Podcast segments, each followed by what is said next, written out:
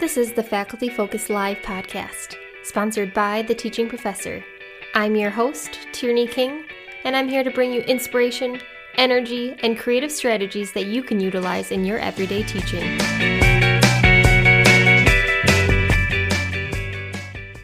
Most everyone loves a good game.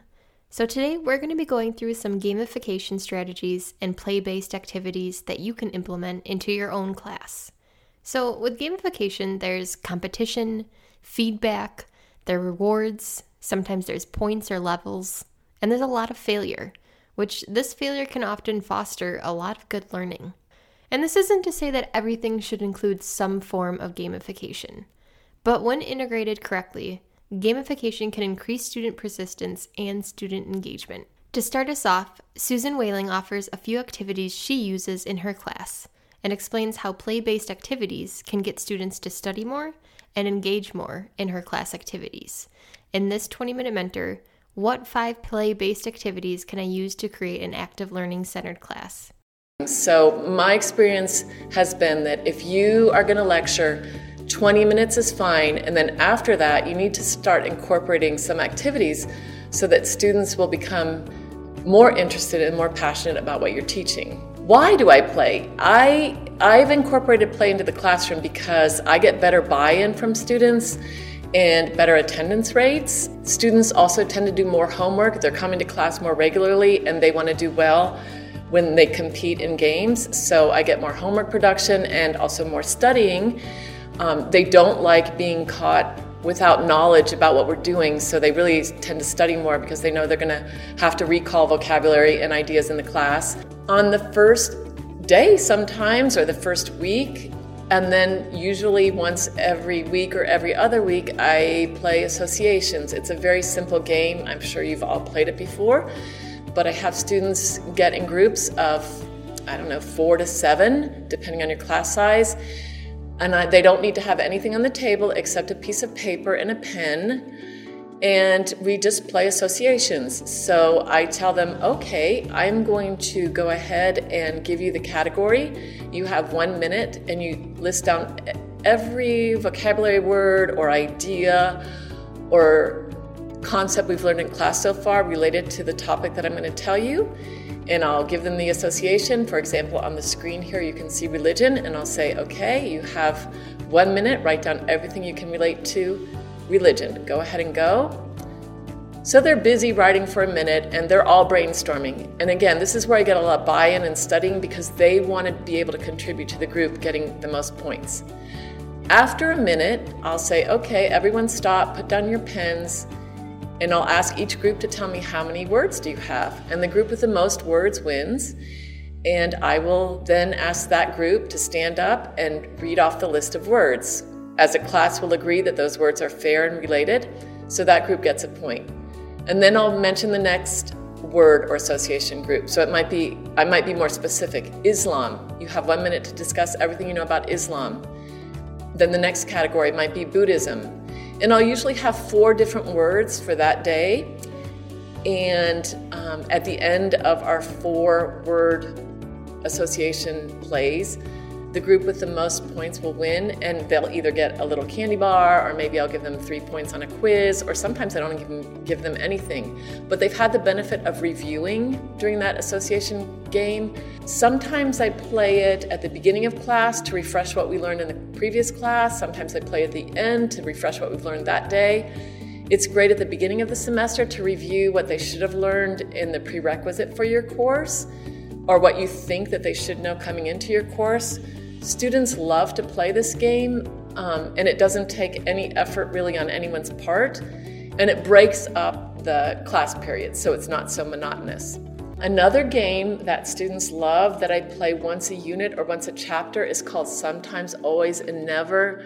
And this is using the strategies from Robert Marzano about one of the best practices you can do for student retention of learning is comparing similarities and differences. So this game sometimes always never does that.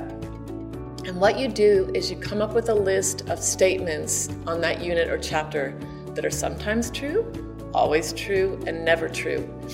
And you type them out and you print the sheet of paper I make about eight copies um, for, I have about 40 students in my class, so groups of five, I have about eight groups. I laminate the sheet of paper, I cut it into strips, and then I put it into envelopes. So you'll have, uh, if you have eight groups, you'll have eight envelopes, all with the same strips in them, sentence strips. And then I give each group an envelope. And when I say go, they have to uh, sort the statements into sometimes true, always true, or never true.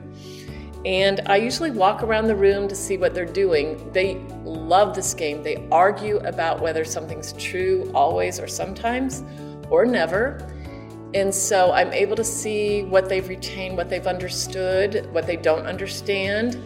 And I really like them um, as they're engaging to see who's who's got the better argumentative skills. Um, sometimes people that have a lot of knowledge are more insecure, and so they learn also to express themselves. Um, and students love the game. It's easy to say, yes, I want to integrate this really fun game. My students are going to learn more, engage more with the content, and it's going to be great. But sometimes it can be a total flop. No one wants to play, maybe the directions are too complex, and it can just fall short. So, how do you know when to use gamified elements so that it's effective and so that it doesn't fall short?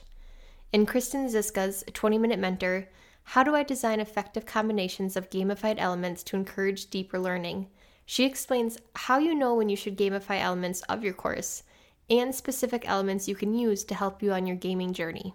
Students experience this honeymoon phase, much like a lot of us do with new ideas and new skills that we gain. Gamification is much the same. So, by gamifying every single part of your class, students might not respond to it as well. So, when how do you know when to gamify? Gamify when things get a little bit creative for students, when they have a really strong base to what you're teaching them and they're able to think creatively about the content. That's when you know students are primed for gamification. Another time that you can gamify is when you are struggling with how to get students engaged with something. So maybe the students don't necessarily find an innate interest in learning how to do financial accounting. Um, by gamifying that part of it, you're encouraging students to think a little bit more critically about the content that you're giving them. Your learning management system more than likely has a quiz feature. You can gamify your course by using that quiz feature with the feedback turned on. Have students take a quiz that they can repeat several times and learn from it. There's also apps out there to help you out. There's one that I absolutely love to use, and it's called Classroom Teammates. I can create teams based on this app and I can give teams points. This is a great way to keep track of team points and to update a leaderboard. You can also use apps such as Kahoot. Kahoot is free for educators, and you can create quizzes and create competition within your course by using them. So you can have a student competition at the beginning of what every one of your classes where students get quizzed on the reading. Number one, you're encouraging them to do the reading. You've got a little bit of competition in there, and they get to see leaderboards and earn points. Find ways to give students easy feedback. So, if you tell them that you're concentrating on one thing as you're grading, that's a great way that you can create a sustainable gamification area. So, you go through your papers and you analyze them based on that one thing, and students get to retry to perfect that skill. Then, maybe eventually you badge that skill and you create leaderboards based on it. Begin to think unconventionally about the technology that you use. So, if you are a Pinterest user, because we all are, how can you use Pinterest to create a gamified area of your course? So, maybe Pinterest is what you use to give students the resources that they're supposed to use to complete the game. Or if your students are really into using Twitter, how can you gamify your students discussing things on Twitter? So maybe students compete to see who can come up with the answer the fastest using a Twitter based platform. More than anything else, use the tools that you use in your daily life. If you're not a Twitter user, don't try to use Twitter. If your students aren't super into competing individually, then don't make them. So use something other than Kahoot. The most important thing is that you're using technology that you're comfortable with because in the end, you become the technology person in the room when things go wrong. So let's say you implement one or two games or a play based activity into your class. How do you move from one or two games to consistently using gamification or play based activities in your courses? In Kristen Ziska's 20 Minute Mentor, how can I use simple gamification strategies to engage my students? She explains how badges are a great element to add to any game based activity. So, what do you need to do to prepare to gamify more of your course?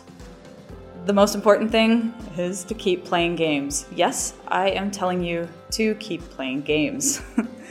you have to look at these games and analyze what are the game goals. So as you play more games, you notice that some games have the same goal. In Candy Crush, you need to match 3. In Dark Souls, you need to survive and kill skeletons. They all have a certain game goal. So, by playing more games, you get more ideas for game goals within your own class. And how do these games get you to concentrate on the objectives? So, the game goal wants you to survive, but the objective is telling you that you need to survive and collect coins or survive and grow taller. What how are they constructing their objectives and how is the game goal related to that? Finally, how are they getting you to come back? What is the most fun for you? What did you notice and what did you think about long after you turn that game off? Your students will be doing the same thing with your class. Another thing that you need to do is to explore your content. What areas of your content scream for gamification, for gamified learning?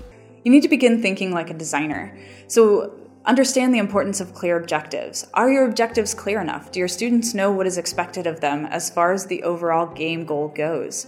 You also need to understand that there needs to be clear assignments and clear pathways for students to follow. So, have you provided all of the information that students need in order to complete your game appropriately? And finally, you have to understand the importance of feedback. Students can't improve if you haven't given them clear feedback. And failure just becomes failure if there isn't feedback associated. So, how can you clarify your feedback and close your feedback loop for your students?